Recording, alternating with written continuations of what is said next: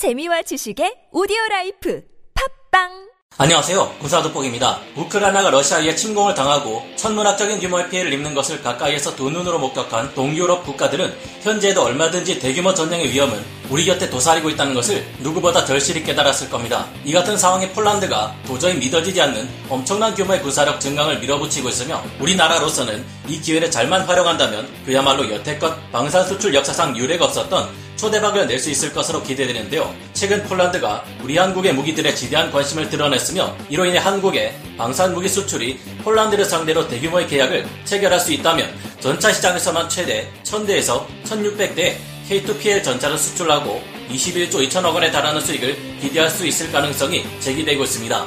전차뿐만 아니라 FA50 블록 20 전투기 수출 시장도 활짝 열릴 수 있으며 K9A2 자주포는 물론 잠재적으로 현궁 대전차 미사일과 신공 휴대용 지대공 미사일 등 수많은 무기 수출이 폴란드를 통해 가능해질 수도 있겠는데요. 어떻게 이 같은 수십조 원 규모의 수출이 동구권 유럽 국가들을 상대로 가능하다는 말인지 알아보겠습니다. 전문가는 아니지만 해당 분야의 정보를 조사 정리했습니다. 본의 아니게 틀린 부분이 있을 수 있다는 점 양해해 주시면 감사하겠습니다. 최근 폴란드에서 미쳤다는 말이 나올 정도의 전력 증강 계획이 나와 전 세계의 많은 이들을 놀라게 하고 있습니다. M142 하이마스 다연장 로켓은 로켓 한 발에 수백 개의 적 전차들을 파괴할 수 있는 자탄을 보유하고 있어 러시아 지상군을 압도할 수 있는 무시무시한 무기 체계로 동구권 유럽 국가들이라면 누구라도 탐낼 만한 화력 투사 수단입니다. 현재 미국을 포함해 이 M142 하이마스는 전 세계 5개국이 운용 중이며 그 숫자를 모두 합칠 경우 약 500문 정도가 되는데요. 그런데 최근 현지 시각 5월 26일 폴란드가 전 세계가 보유한 수량인 M142 하이마스 500대 그리고 그에 필요한 대량의 탄약까지 한꺼번에 구매하겠다는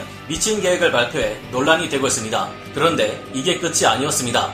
최근 폴란드에서는 14만 명 규모의 정규군 병력을 그 두 배 이상인 30만 명으로 늘리고 8개 사단 중심으로 25개 전투 여단 규모의 거대한 지상군 체제를 갖추는 법안을 통과시켜 버렸습니다. 숫자만 늘리는 것이 아니라 각 여단 자체의 규모 또한 대폭 확대할 것이라고 하는데요. 폴란드의 이런 전력 증강은 미국과 소련이 냉전을 벌이던 시절 이후 단일 분야에서 최대 분야 전력 증강으로 평가되고 있을 정도입니다. 하지만 이런 전력 증강에 있어서 언제나 가장 큰 걸림돌은 예산, 언제나 그렇듯이 돈이 문제인데요. 안 그래도 동구권 유럽 국가들은 경제 사정이 그리 넉넉지 않은데 이들이 구입할 수 있는 독일, 프랑스, 미국 등의 무기들은 상당히 비싼 가격을 자랑합니다. 그런데 폴란드가 서방제 강력한 무기들로 전력 증강을 이룰 수 있으면서도 너무 큰 예산이 들지 않는 기가 막힌 방법을 찾아냈는데요. 바로 우리 대한민국의 우수한 가성비를 가진 무기들을 도입하는 것입니다. 우리 시각 5월 29일 폴란드의 마리오시 부하슈차크 국방장관이 각 무기 체계별로 책임자들을 모두 동원한 대표단을 데리고 한국을 방문해 회담을 가진 것으로 밝혀졌습니다. 이들은 이날 우리 국방부와 방위사업청, 우리 방산업체들과 여러 번의 회담을 가지고 대규모 무기 수출을 위한 협의를 진행했다고 하는데요. 브와슈차크 폴란드 국방장관은 우크라이나 사태에서 볼 수 있는 것처럼 우리에게는 신형 전투 장비의 빠른 도입이 필요하다. 한국에서 만들어진 무기들처럼 검증된 최신 장비를 갖추는 것이 폴란드군에게는 대단히 중요한 일이라 언급했습니다. 이에 따라 우리 한국의 무기 체계들의 폴란드 수출에 관한 구체적인 회의가 이뤄졌는데요. 폴란드의 크라브 자주포는 우리 한국의 K9 자주포의 차체에 영국의 AS90 자주포 포탑을 결합해 사용하고 있습니다. 그래서 이번 회의에서는 크라프 자주포의 차체로 사용되는 K9 차체 추가 수출 및 크라프 자주포의 성능 개량 문제를 논한 것으로 전해졌습니다. 현재 우리 한화 디펜스는 영국을 상대로 처음으로 K9A2 자주포와 관련된 기술과 부품에 관한 논의 또한 이뤄진 것으로 전해졌는데요. K9A2 자주포는 획기적인 자동화와 연사 속도 60km에서 100km 이르는 사정거리를 구현해내 전설의 최강 자주포 XM2000의 크루세이더 자주포에 부활이라고까지 전해지는데요. 폴란드는 이를 기술 도입 형태로 도입해 폴란드군의 포병 전력을 획기적으로 끌어올리려는 욕심을 가지고 있는 것으로 보입니다. 이미 폴란드는 한국으로부터 122문의 K9 자주포 차체를 도입 중에 있기 때문에 여기에 K9A2 자주포의 포탑을 올려 훨씬 뛰어난 성능으로 업그레이드하는 것이 가능할 것으로 보이는데요. 현재 우크라이나군은 크라프 자주포의 포탑으로 영국의 AS-90 자주포 포탑을 사용하고 있지만 이 포탑이 너무 오래된 물건이라 더 이상의 개량이 쉽지 않다는 문제에 직면해 있습니다. 그런 만큼 우리 또한 영국의 폴란드에게도 K9A2 자주포의 수출을 타진해 보는 것이 훗날 대규모 수출 쾌거를 위한 밑거름이 될 수 있을 듯한데요. 또한 폴란드는 이 외에도 타이곤 차륜형 보병 전투 장갑차는 물론 우리 군에서 운용되는 K2 흑표 전차의 폴란드 수출령인 K2 피해 전차에도 큰 관심을 보이고 있어 이들의 수출 또한 가능성이 높은 것으로 전망되고 있습니다. 폴란드는 이전에도 해외로부터 800대 신형 전차를 10조 6천억 원의 거금을 들여 도입하는 사업을 벌이고 있었으나 최근 지상군의 규모를 2배 이상 확대하는 법안을 통과시킴에 따라 이 신형 전자 도 입 수량도 크게 늘어날 것으로 전망됩니다. 800대로 예정되었던 물량의 두배라면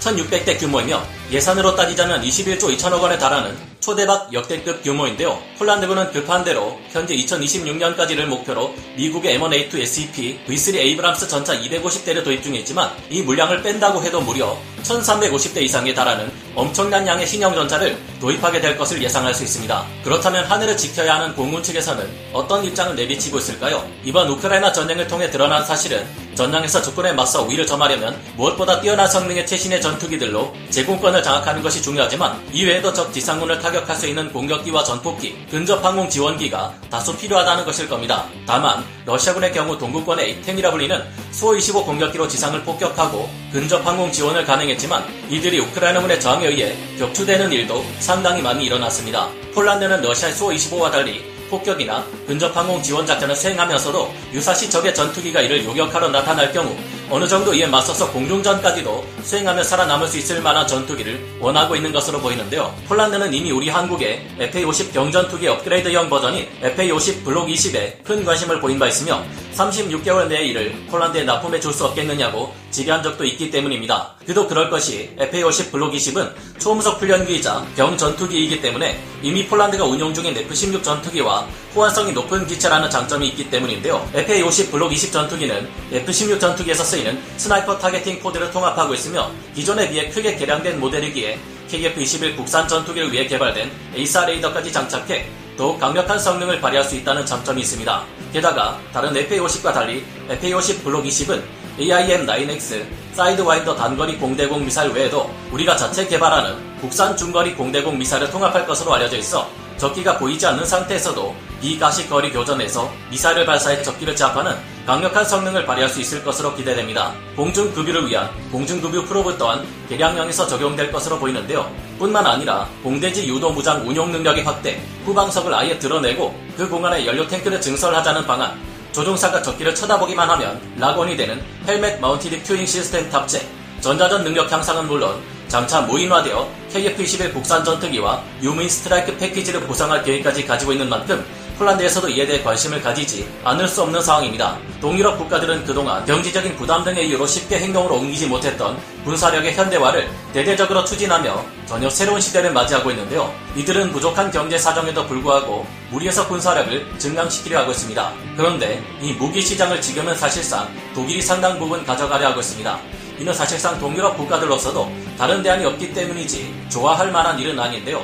유럽의 베스트셀러 전차로 불리는 독일제 레오파르트 전차의 최신형인 레오파르트 2 A7 플러스 전차는 자국인 독일 연방군 납품가 기준으로 대당 순수 가격만 1,500만 유로, 한화 약 199억 원에 달하며 전차 운용을 위한 훈련의 정비 시설을 포함하고 예비 부품 및 후속 군수 지원까지 보장하는 program cost를 따질 경우 비교도 할 수 없을 정도로 비싸집니다.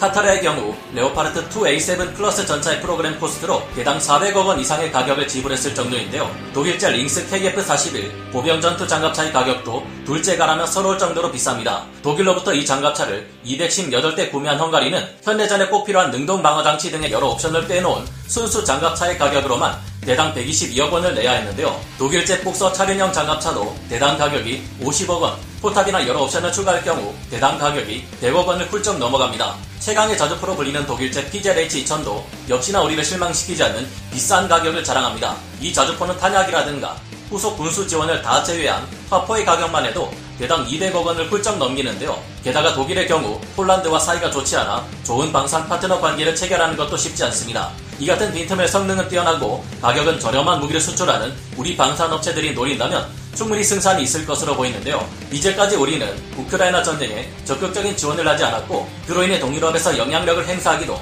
공격적인 수출 전략을 펴지도 못하고 있는 상황이었습니다.